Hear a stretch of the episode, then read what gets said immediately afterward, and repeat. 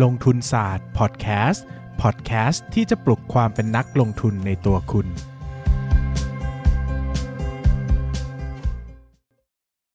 อาจขอออกตัวก่อนว่าวันนี้อาจจะเล่าแบบ นอกเรื่องเยอะหน่อย เพราะว่าคนที่มาฟังเนี่ยคงอยากฟังเรื่องเบื้องหลังหนังสือเนอะเพราะว่าเบื้องหน้าหนังสือมันก็มีอยู่ในหนังสือแหละอันนั้นเราจะค่อนข้างเล่าเรื่องที่มันเป็นแบบนอกรูนอกทางแต่เกี่ยวกับหนังสือนะ เพื่อให้คนฟังได้รู้สึกว่าได้ได้ได้ได้รู้เกตอะไรใหม่ๆในการเขียนละกันเนาะคือเรื่องของหนังสือเล่มนี้มันเริ่มต้นมาอย่างนี้เรื่องเรื่องมันสนุกมาก คือผมมาเป็นนักเขียนนวนิยาย เออ แล้วผมก็ชอบสำนักพิมพ์ แพรวสำนักพิมพ์มากๆ แพรวสำนักพิมพ์ก็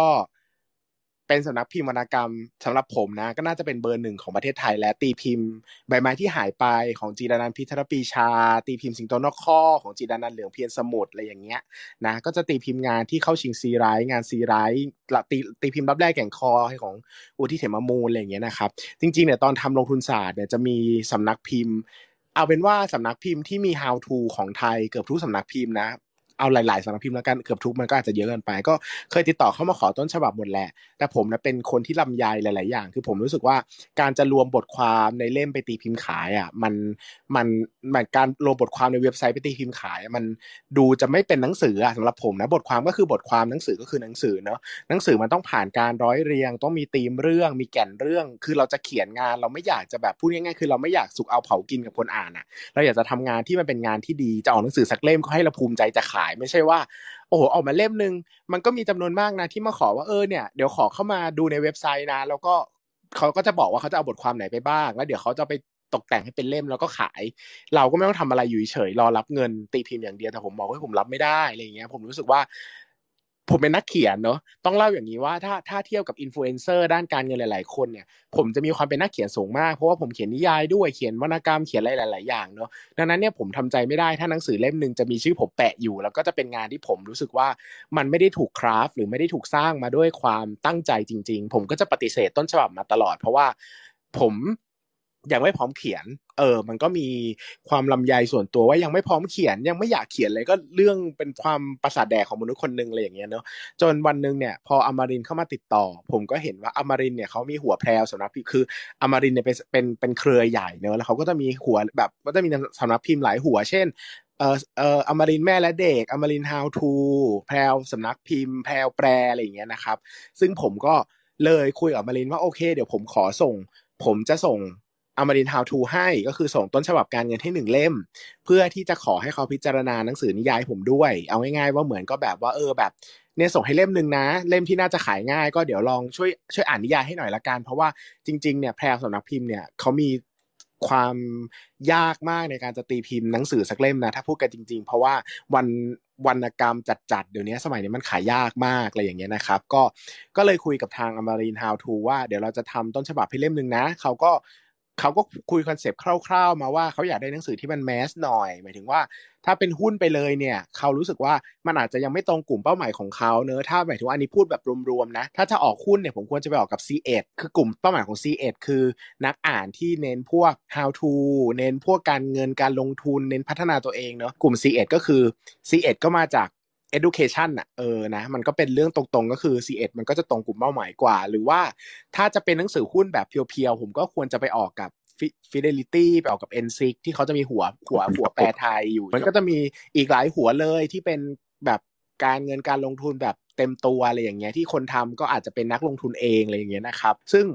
ผมก็เลยรู้สึกว่าถ้าเราจะขายอมรินทร์เนี่ยเขาก็พูดถูกว่ากลุ่มเป้าหมายของเขาเนี่ยมันค่อนข้างจะ mass เขาก็เลยว่าเอ้ยขอเป็นเกี่ยวกับการเงินได้ไหมวางแผนการเงิน คือเขาก็จะไปดูในในบทความของผมมาเนอะคือบทในในเว็บไซต์ของผมเนี่ยมันก็จะแยกเป็นหัวข้อมันจะมีหัวข้อการเงินเขาก็จะ list มาว่าเนี่ยอันนี้อันนี้อันนี้เนี่ยเขาคิดว่ามี potential นะเขาก็บอกว่าเดี๋ยวเขาจะขอ list มาสัก 20 บทความมันรวมเป็นเล่ม แล้วเดี๋ยวเขาจะไปจัดธีมเองอะไรเองก็คือเหมือนคล้ายๆว่าเราแค่ approve หรือว่าเราอาจจะแก้ให้นิดหน่อยอะไรเงี้ย ผมก็บอกว่า เฮ้ย เดี๋ยวผมเขียนใหม่ให้หมดทั้งเล่มเลย ไม่ต้องใช้จากไม่ต้องใช้จากจากไอ้นี่หรอกจากจากเว็บไซต์หรอกเดี๋ยวเขียนใหม่หมดเลย เพราะว่าการจะเขียนหนังสือสักเล่มหนึ่งอะมันไม่สามารถเอาไอเดียที่กระจัดกระจายมายำยำได้ แล้วก็ออกมาเป็นหนังสือเล่มหนึ่งเนาะมันต้องมีแก่นเรื่องต้องมีธีมเรื่องก่อนอย่างธีม เอออย่าง settingของ Money Lecture มันคือเลคเชอร์เนอะคือผมเอาไอเดียมาจากการที่ผมมาถูกเชิญไปสอนในปัจฉิมนิเทศ ให้นักศึกษาหลายมหาวิทยาลัย สอนวางแผนการเงิน สอนวางแผนภาษีวางแผนประกันชีวิตก่อนที่จะเรียนจบอะไรอย่างเงี้ยนะครับเป็นก้าวสุดท้ายก่อนที่จะส่งเขาไปทำงานอะไรอย่างเงี้ยก็คิดว่าคำว่า Money Lecture เนี่ยมันเป็นคำที่สะท้อนตัวตนของผมได้ดี แล้วก็สะท้อนเรื่องได้ดีด้วย เพราะว่า Money Lecture เนี่ยมันคือเลคเชอร์เรื่องการเงิน เออ มันคือเลคเชอร์ก็คือจริง ๆ แล้วผมเป็นคนที่มีความอยากเป็นอาจารย์ มหาวิทยาลัยอยากเป็นครูด้วยอะไรเงี้ยความฝันหนึ่งเนาะก็เลยคิดว่าการเล่าเป็นแบบเลคเชอร์เนี่ยมันสะท้อนตัวตนได้ดี แล้วเราก็เอาไอเดียแล้วก็ร้อยเรียงมาจากสิ่งที่เราพูดสอนนักศึกษามาเป็นเวลา 5 ปี 6 ปี 7 ปี 8 ปีเนี่ยนะครับมาเรียงเป็นหนังสือแล้วก็ครอบไว้ด้วยไอเดียของการสอน ดังนั้นเนี่ยถ้าอ่านเล่มเนี้ยก็จะเหมือน เรียนเลคเชอร์เลยนะครับ ก็จะเปิดหัวด้วยเลคเชอร์มีการให้ทำการบ้าน มีแบบฝึกหัดท้ายบท ไปจนถึงตอนจบก็จะมีจบคลาสนั่งคุยกับอาจารย์ก่อนจะเรียนจบเลยอย่างเงี้ยนะครับ ดังนั้นเนี่ยงานเนี่ยมันก็จะถูกคราฟขึ้นมาใหม่ด้วยไอเดียที่ครอบทั้งเรื่องว่ามันคือ Money Lecture นะอะไรอย่างเงี้ยนะครับ ซึ่งแก่นของมันก็มันก็จะพูดว่า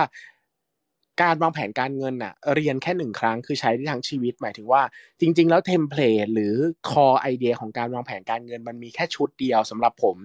คุณต้องรู้ชุดนี้เท่านั้นแล้วคุณจะใช้ได้ทั้งชีวิต ถ้าคุณเรียนกระจัดกระจายไปมั่วซั่วซ้ายทีขวาทีมันจะเรียนยังไงก็ไม่จบไม่สิ้นเพราะคุณไม่เก็ตทั้งหมดไอเดียว่าเฮ้ยสิ่งสำคัญที่สุดในการวางแผนการเงินในชีวิตมันคืออะไร แต่เล่มนี้คือสิ่งที่ผมคว้าไปหยิบสิ่งที่สำคัญที่สุดในชีวิตออกมาเราก็บอกว่าเนี่ยอ่านเล่มนี้เรายืนเล่มนี้เป็นแกน คุณจะไปอ่านเล่มอื่นมาเสริมมาเติมนู่นนี่นั่น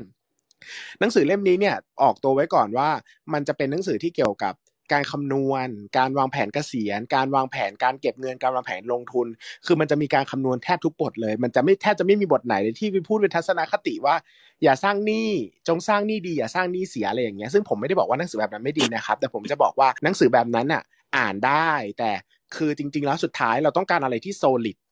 มากระดับหนึ่งเช่น การที่หนังสือจะบอกว่า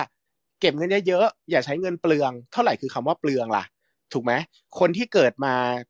ในบ้านมีเงินร้อยล้านกับคนที่เกิดมาแล้วบ้านติดหนี้สิบล้านคำว่าเปลืองไม่เท่ากัน หรือว่าสำหรับบางคนการกินชาบูชิหนึ่งมื้อ ไม่เปลือง แต่สำหรับบางคนคือเปลืองมาก มันไม่มีจุดชี้วัด ดังนั้น เล่มนี้มันจะคำนวณจุดชี้วัดให้เลยว่าคุณต้องเก็บเงินเดือนละเท่าไหร่ลงทุนยังไงเอาให้จบภายในเล่มเดียวดังนั้นเนี่ย ผมคิดว่าสำหรับผมแล้วมันเป็นหนังสือที่จบการวางแผนการเงินในเล่มเดียวได้จริง ๆ ซึ่งเวลาคุณไปจ้างนักวางแผนการเงินทำเขาก็ทำแบบนี้ให้คุณแหละ สุดท้ายเขาก็จะทำแบบนี้เลย คิดแบบนี้ทุกอย่างทำแบบนี้ทุกอย่างเลยนะ ดังนั้นเนี่ยมันก็จะเป็นตามชื่อเรื่องว่าเฮ้ยมันมันจบในเล่มเดียวจริงๆอะไรเงี้ยก็เลยเราก็ส่งต้นฉบับให้อมริน How to ไปนะครับ ส่วนนิยายแพรวสำนักพิมพ์ก็ไม่ถูกตีพิมพ์นะ แต่สุดท้ายก็ยังโชคดีนะก็ ทุกวันนี้ก็ไม่ได้เราไม่ได้กดเครื่องอะไรกัน เพราะว่ามันเรื่องธรรมดามากที่สำนักพิมพ์จะไม่ตีพิมพ์งานกัน เพราะว่าถ้าเขาไม่เห็น potential ของงานมันก็ไม่ตีพิมพ์ก็ไม่แปลกเนาะแต่สุดท้ายแล้ว มันก็ดีไงคือถ้าไม่ได้อมรินในวันนั้นเนี่ย ผมก็ไม่รู้ว่าจะเริ่มต้นเขียนหนังสือกลุ่มการเงินการลงทุนเมื่อไหร่ ต้องเข้าใจก่อนว่าผมมาเขียนหนังเขียนบทความหุ้นเกี่ยวกับความการเงินเนี่ย มาเป็นพันกว่าบทความแล้วนะซึ่งพันกว่าบทความหมายความว่าสองถึงสามพันหน้า ซึ่งมันเยอะมากจัดพอดแคสต์มา 450 ตอนสอนหนังสือมาเป็นร้อยๆชั่วโมงแล้วคือมันเอียนมันเบื่อมันเหนื่อยมาก คืออยากจะเขียนทั้งทีเราก็อยากจะไปเขียนเรื่องอื่นไปเขียนนิยายไปเขียนวรรณกรรมไปเขียนอะไรก็ได้ที่แบบ มันไม่ต้องมาเล่าเรื่องเดิมที่เล่าไปรอบที่ร้อยแล้วอะไรอย่างเงี้ย แต่พอมันมีจุดเริ่มต้น เราเห็นว่างานของเราได้ไปถึงมือคนอ่าน มีคนที่นำมันไปใช้จริง ๆ มีคนที่รออ่าน มีคนที่ได้ประโยชน์จากมันอะสุดท้ายแล้วว่าเฮ้ยเราเขียนหนังสือเล่มหนึ่งอะ ยิ่งถ้าเป็นหนังสือกลุ่ม how to กลุ่ม academic กลุ่มเนี้ยนะ กลุ่มการเงินการลงทุนอะ เขียนไปอะ มีคนใช้ประโยชน์จริงๆห้าร้อยคนหรือร้อยคนอะ มันก็คุ้มค่าแล้วอะ มันคือการส่งต่ออะไรเพื่อสังคมเนอะหมายถึงว่ามันทำงานคนละแบบกับนิยายเนอะนิยายมันก็อาจจะทำงานคือไปปลูกฝังความเชื่อปลูกฝังความเป็นมนุษย์อะไรสักอย่างให้กับเขาแต่หนังสือเราเนี้ยเวลามีคนได้เอาไปใช้ประโยชน์จริง ๆ ไปอ่านแล้วนำมา ใช้กับชีวิตเขาจริงๆอะเออสำหรับเรามันมันมัน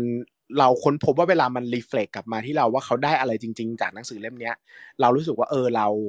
เราเป็นนักเขียนจริงๆอะเออมันก็เลยเริ่มต้นไปถึงจุดต่อไปว่าเออเราพร้อมแล้วแหละที่จะเริ่มต้นทำ Stock Lecture ในเล่มต่อมาอะไรเงี้ยครับ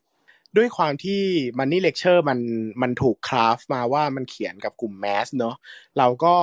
เราเล่าเรื่องด้วยวิธีการใช้ภาษาแบบหนึ่งเพราะว่าเรื่องมันไม่ได้ too academic ขนาดนั้น เรารู้สึกว่าเราอยากให้คนอ่านอะรู้สึกมีอะไรแบบ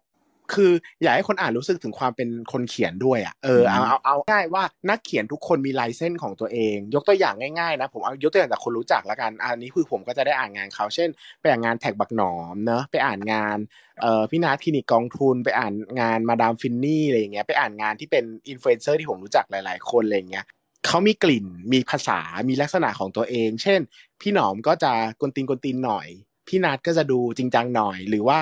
มาดามฟินนี่ก็จะดูแบบ แบบแบบจิกจิกกัดกัดหน่อยอะไรเงี้ย เออทุกคนเขามีลายเส้นของตัวเอง ซึ่งมันเป็นเหตุผลว่าทำไม หนังสือการเงินแต่ละเล่มมันถึงไม่เหมือนกัน เพราะว่ามันก็เหมือนได้คนสิบคนไปว่าลูกภูเขา ทุกคนก็เนี่ยภูเขาตรงหน้าเหมือนกันหมดแต่ภูเขามันไม่เหมือนกันไงแต่แต่สิ่งที่ผมมีมันคือความเอาจริง ๆ ก็คือความดัดจริตนั่นแหละอะไรอย่างเงี้ยผมก็รู้สึกว่าเฮ้ยผมอยากใส่ความเป็นตัวเอง แนะนำตัวให้คนรู้จักผมในแบบนี้อะไรเงี้ยซึ่งในในในในแต่ละเล่มก็เหมือนกันถ้าไปอ่าน stock lecture stock lecture ก็จะไม่มีกลิ่นอายแบบนี้เลย เพราะว่า stock lecture นี่เขียนด้วยวิธีการที่ค่อนข้างจะจริงจังมาก เพราะว่าเนื้อหามัน academic เราคือคือ Stock Lecture เนี่ยจริงๆอะ เมาส์นอกเรื่องนะ stock lecture เป็นหนังสือที่เขียนยาก เพราะว่าต้องเขียนเนื้อหาครอบจักรวาลภายในเนื้อหา 200 หน้า A4 ซึ่งมันยากมากที่จะเล่าทุกอย่างให้มันพอเหมาะพอเจาะที่มือใหม่ควรจะรู้ดังนั้นเนี่ย เราไม่สามารถใส่ความดัดจริตได้เยอะเพราะเดี๋ยวคนจะหลุดโฟกัสไปอ่านความดัดจริตเข้าใจไหมแต่หมายถึงว่าใน Money Lecture มันมีพื้นที่ เพราะว่าเรื่องหลาย ๆ เรื่องเนี่ยมันเป็นเรื่องที่คนเข้าใจ basic concept อยู่แล้ว เช่น เรื่องการไม่สร้างหนี้เรื่องการต้องมีประกันชีวิต เรื่องการหนีภาษีไม่ได้แต่เรื่องพวกนี้เนี่ยเวลามันพูดมันพูดกันซ้ำๆมันคือ voice ที่เราได้ยินอยู่ในชีวิตประจำวันอยู่แล้วเนาะแต่เราถามว่าเราไม่พูดได้ไหมมันก็ไม่ได้ เพราะว่ามันเป็นหนังสือวางแผนการเงิน คุณจะไม่พูดเลย มันก็ไม่ได้อีก มันก็ต้องพูด แต่อันนี้เราก็มี voice เราก็เลือกได้แหละว่าเราจะพูดแบบไหน แบบที่เราอยากจะพูดเนาะแต่พอมาเป็นงานที่มันเชิงเป็นอะคาเดมิกมากขึ้น พื้นที่ในการวิ่งเล่นตรงนี้จะน้อยลง มันก็จะเป็นเรื่องที่ค่อนข้างจะเป็น ทางการทางการหมายถึงว่ามันก็ไม่ได้อ่านยากนะ แต่หมายถึงว่ามันมันจะไม่ได้แบบมีความสวิงสวายของภาษาเท่าไหร่ มันก็จะฮิตทัวพอยฮิตทัวพอยแล้วก็ไปต่อเลย เพราะว่าแค่ hit the point ก็จะไม่ทันแล้วอะไรอย่างเงี้ยนะเออประมาณนั้นอะหลายคนอาจจะตั้งคำถามว่า แล้ว Money Lecture จุดเด่นอะสมมติผมจะให้บอกจุดเด่นแบบในวงเล็บนะนี่ก็ไม่ค่อยได้พูดที่ไหนหรอกมันจะดูกวนตีนไปหน่อย Money Lecture มันเป็นหนังสือวางแผนการเงินสำหรับคนที่ vary อะ คือมีเงินน้อยไปถึงมีเงินมาก คุณก็สามารถอ่านเล่มนี้ได้แบบไม่ตะขิดตะขวงใจ เพราะว่าสุดท้ายแล้ววันเล่มเนี้ยใช้คณิตศาสตร์มาจับหมดเลยอะสุดท้ายแล้วว่าคุณจะต้องคำนวณออกมาว่าคุณจะต้องลงทุนเท่าไหร่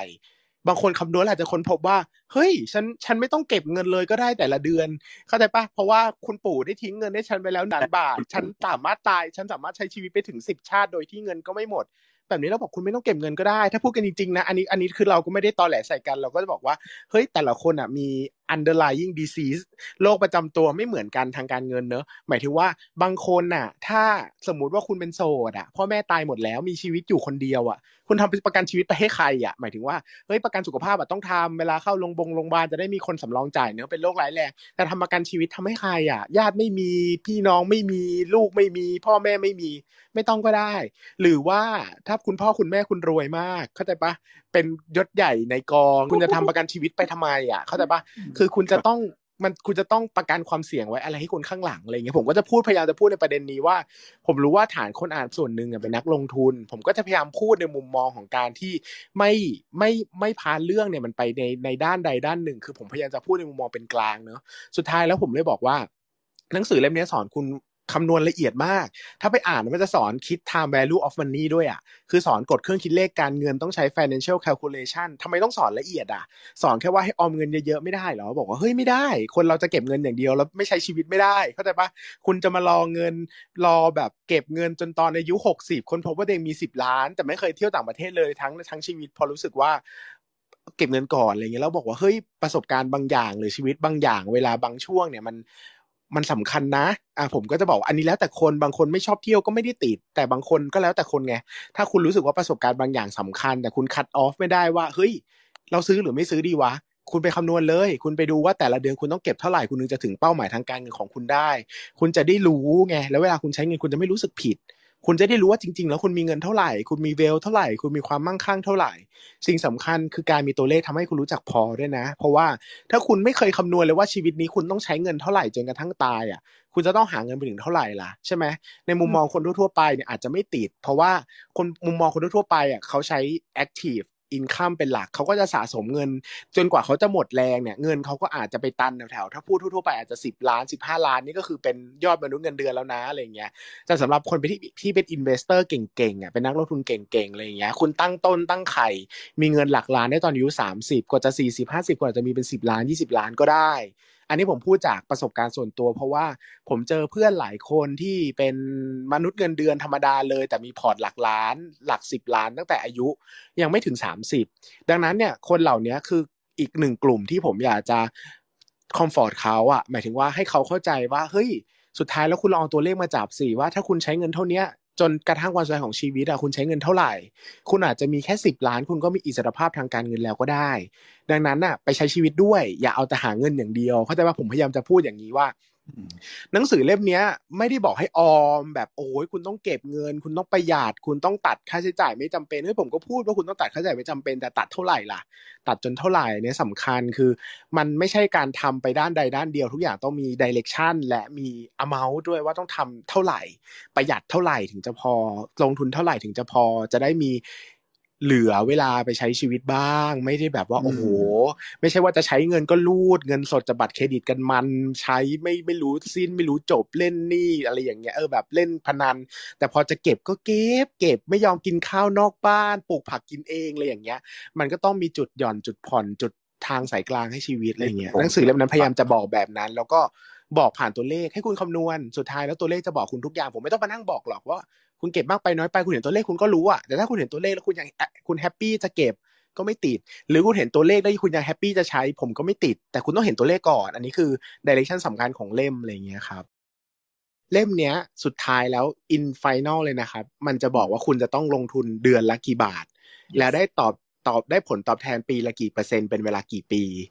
ซึ่งมันจะไปเชื่อมต่อกับ Stock Lecture และเล่มอื่นๆ ที่จะสอนคุณลงทุนต่อแต่สิ่งสำคัญก็คือว่า คุณจะต้องรู้ก่อนว่าทุกวันนี้ในการที่คุณจะมีอิสรภาพทางการเงินที่น่าจะเป็นจุดสูงสุดทางการเงินของมนุษย์คนหนึ่งแล้วเนี่ย คุณต้องการลงทุนเดือนละเท่าไหร่ ได้ผลตอบแทนเท่าไหร่ เป็นเวลาเท่าไหร่ ถ้าคุณไม่มีตัวเลขพวกนี้มันเหมือนคุณเป็นนักวิ่ง โดยถูกคำสั่งว่าคุณต้องวิ่งให้เร็วที่สุด what เร็วที่สุดคือเร็วเท่าไหร่อะ เร็วกว่ายูเซนโบนี่คือเร็วเร็วพอหรือยังยังไม่รู้เลยอะเข้าใจปะคือมันต้องเท่าไหร่ถึงพอเข้าใจไหมอันนี้เป็นสิ่งสิ่งสำคัญนะคือ ผมจะบอกว่าเวลาเราอายุยี่สิบกว่ากว่าไอ้คำว่าเร็วที่สุดมากที่สุดรวยที่สุดเนี่ยมันมันไม่ค่อย significant กับชีวิตหรอก เพราะว่าเรายังมีแรงอยู่เหลือเยอะ แต่เวลาอายุสามสิบสี่สิบแล้วอะบางคนเลิกเล่นหุ้นไปถือถือตาสารหนี้แล้วอะหรือผมทุกวันนี้ยังอยากไปซื้อถือทองถือกองแพสซีฟเลยอะขี้เกียจหาหุ้นแล้วอะเข้าใจปะสุดท้ายว่ามันทำให้เราเข้าใจว่าเฮ้ยที่เราจะเป็นนักลงทุนไปแต่ละแต่ละเดือนแต่ละปีเนี่ย เราทำอะไรอยู่เราหาอะไรอยู่ บางคนน่ะอย่างปีเนี้ย ปีที่ผ่านมาโอ้โหสรุปผลตอบแทนกันเพื่อนผมผลตอบแทนหนึ่งร้อยเปอร์เซ็นสี่สิบเปอร์เซ็นเจ็ดสิบเปอร์เซ็นร้อยห้าสิบเปอร์เซ็นโอ้โหเยอะชิบหายไว้ป่วง ผมไม่สรุปแม่งพูดตรงๆ ผมไม่สรุปเลยนะ เพราะว่าผมอยู่ในจุดที่ถ้าพูดตรงๆแล้วก็คือมี financial freedom แล้ว แปลว่าผมไม่จำเป็นจะต้องวางแผนการเงินโดยละเอียดเท่าเก่าแล้ว พอแค่ว่า เอาง่าย ๆ ก็คือถ้าผมวางแผนการเงินของผมแล้วอะรายได้แบบ active income ที่ได้มาโดยปัจจุบันเนี่ย มันมากพอจนผมไม่ต้องลงทุนแล้ว เพราะว่าผม ถึง financial freedom แล้ว ถูกต้องไหมครับ ดังนั้นเนี่ยผมไม่ต้องวางแผนการเงินโดยละเอียดเท่าเก่าแล้วดังนั้นผมไม่ต้องวัด performance port ก็ได้ รู้แค่ว่ามันไม่ต่ำลงจากเป้าหมายที่ต้องการสูงขึ้นอ่าสูงขึ้น คาดเดาว่าสูงกว่าตลาด ผมก็โอเคแล้ว เราลงทุนพอร์ตขนาดนี้อะไรขนาดนี้อย่างเงี้ย เราได้เกินกว่าตลาดในระดับหนึ่งผมก็พอใจแล้ว มันอาจจะไม่ได้สี่สิบเจ็ดสิบร้อยี่สิบเท่ากับคนอื่นอะไรอย่างเงี้ย แต่ถ้าเราไม่รู้อะถ้าเราไม่รู้ว่าเราต้องหาเท่าไหร่ สมมติว่าเรามีเป้าหมายแค่เราหาผลตอบแทนปีละสิบสองเปอร์เซ็นปีนี้ละยี่สิบเปอร์เซ็นแต่เพื่อนเราได้เจ็ดสิบห้าเปอร์เซ็นเราอาจจะเครียดมากก็ได้นะ ทั้งนั้นที่ความจริงอะมันไม่จำเป็นต้องเครียดเลยอะเข้าใจปะเพราะว่า คุณต้องโฟกัสตัวเองอะชีวิตเพื่อนคุณดีมาก แต่มันไม่ใช่ชีวิตคุณอะคุณแบบคุณเอาตัวเองไปสวมเป็นเขาไม่ได้ ดังนั้นก็ต้องมีชีวิตของตัวเองดังนั้นการอ่าน Money Lecture การโฟกัสกับมันจะพาให้เรากลับมาโฟกัสกับตัวเองเยอะๆ มันจะทำให้เราเลิกเปรียบเทียบกับคนอื่น เพราะว่าหนังสือเล่มนี้มันเป็น absolute method คือคุณจะสามารถเข้าใจตัวคุณได้ด้วยหนังสือเล่มนี้เล่มเดียวแล้วมันอธิบายทุกอย่างไว้หมดแล้วอะมันสุดท้ายแล้วทุกอย่างมันชี้วัดจากตัวคุณเองอะเอาง่ายๆมันไม่ได้ไปชี้วัดจากคนอื่นดังนั้นอะ มันทำให้คุณ ตัด noise เรื่องรอบ ๆ ตัวด้านการเงินได้เยอะ แล้วก็ทำให้เราแบบ สามารถมีชีวิตที่ในแบบของเรา อะ เออ เล่มนี้ก็จะไม่ได้แบบพยายามพาคุณไปไหนไกล นอกจากจุดที่คุณคิดว่ามีความสุข เป้าหมายการเงินคุณก็เลือกเองว่าคุณอยากมีเงินเท่าไหร่ สุดท้ายแล้วถ้าคุณอยากมีเงินหมื่นล้านคุณทำไม่ได้ คุณก็ต้องถอยมาเองว่าคุณทำไม่ได้เข้าใจปะสุดท้ายแล้วทุกอย่างมันก็จะฟิตฟิตทู คนอ่านเองอะผมก็จริง ๆ เป็นหนังสือที่ผมอาถามผมว่าผมว่ามันดีมากเลยนะนี่ผมก็ไม่อยากอวยหนังสือตัวเองว่ะเดี๋ยวจะหาว่าผมเป็นคนตอแหลซึ่งผมเป็นคนตอแหลนั่นแหละแต่ผมก็รู้สึกว่าเออถ้าจะอ่านหนังสือการเงินสักเล่มอ่านเล่มนี้เถอะแล้วถ้าคุณคิดว่ามันไม่พออะคุณก็ไปอ่านเล่มอื่นก็ได้ แต่ผมก็แบบว่าเล่มนี้มันละเอียดมากเลยนะ มันแบบมันครบมากเลยนะ มันพาไปถึงไป จนถึงจุดที่คุณได้คำตอบได้ action plan ในการใช้ชีวิตแล้วอะมันบอกได้ว่าแต่ละเดือนคุณต้องทำอะไรต่ออะถ้าคุณทำไปถึงตอนจบแล้วคุณคำนวณตามแบบที่ผมบอกจริงๆอะไรเงี้ยมันก็ครบอะเออ แต่ผมก็หนังสือมันก็มียอดขายประมาณนึง มันก็ทำงานประมาณนึงเนาะแต่ผมก็ไม่รู้ว่าจริง ๆ แล้วคือผมเข้าใจว่าเล่มนี้มันคณิตศาสตร์มันเยอะพอสมควรแหละ ผมก็เข้าใจว่าทุกคนที่ซื้อก็ไม่ใช่ทุกคนที่คำนวณเนี่ยแต่ผมก็ ก็แต่อย่างน้อยคุณซื้อไปอ่านเนี่ยคุณก็จะได้รู้ว่าในเล่มนี้มีคำตอบ เหมือนเวลาเราเรียนฟิสิกส์เรื่องกลศาสตร์ควอนตัมอย่างเงี้ยเราก็ไม่ค่อยเข้าใจหรอก แต่เรารู้ว่าถ้าวันหนึ่งเราอยากเข้าใจเราต้องมาเปิดจากเล่มไหน เท่านั้นก็อาจจะพอแล้วก็ได้สำหรับสำหรับผมนะ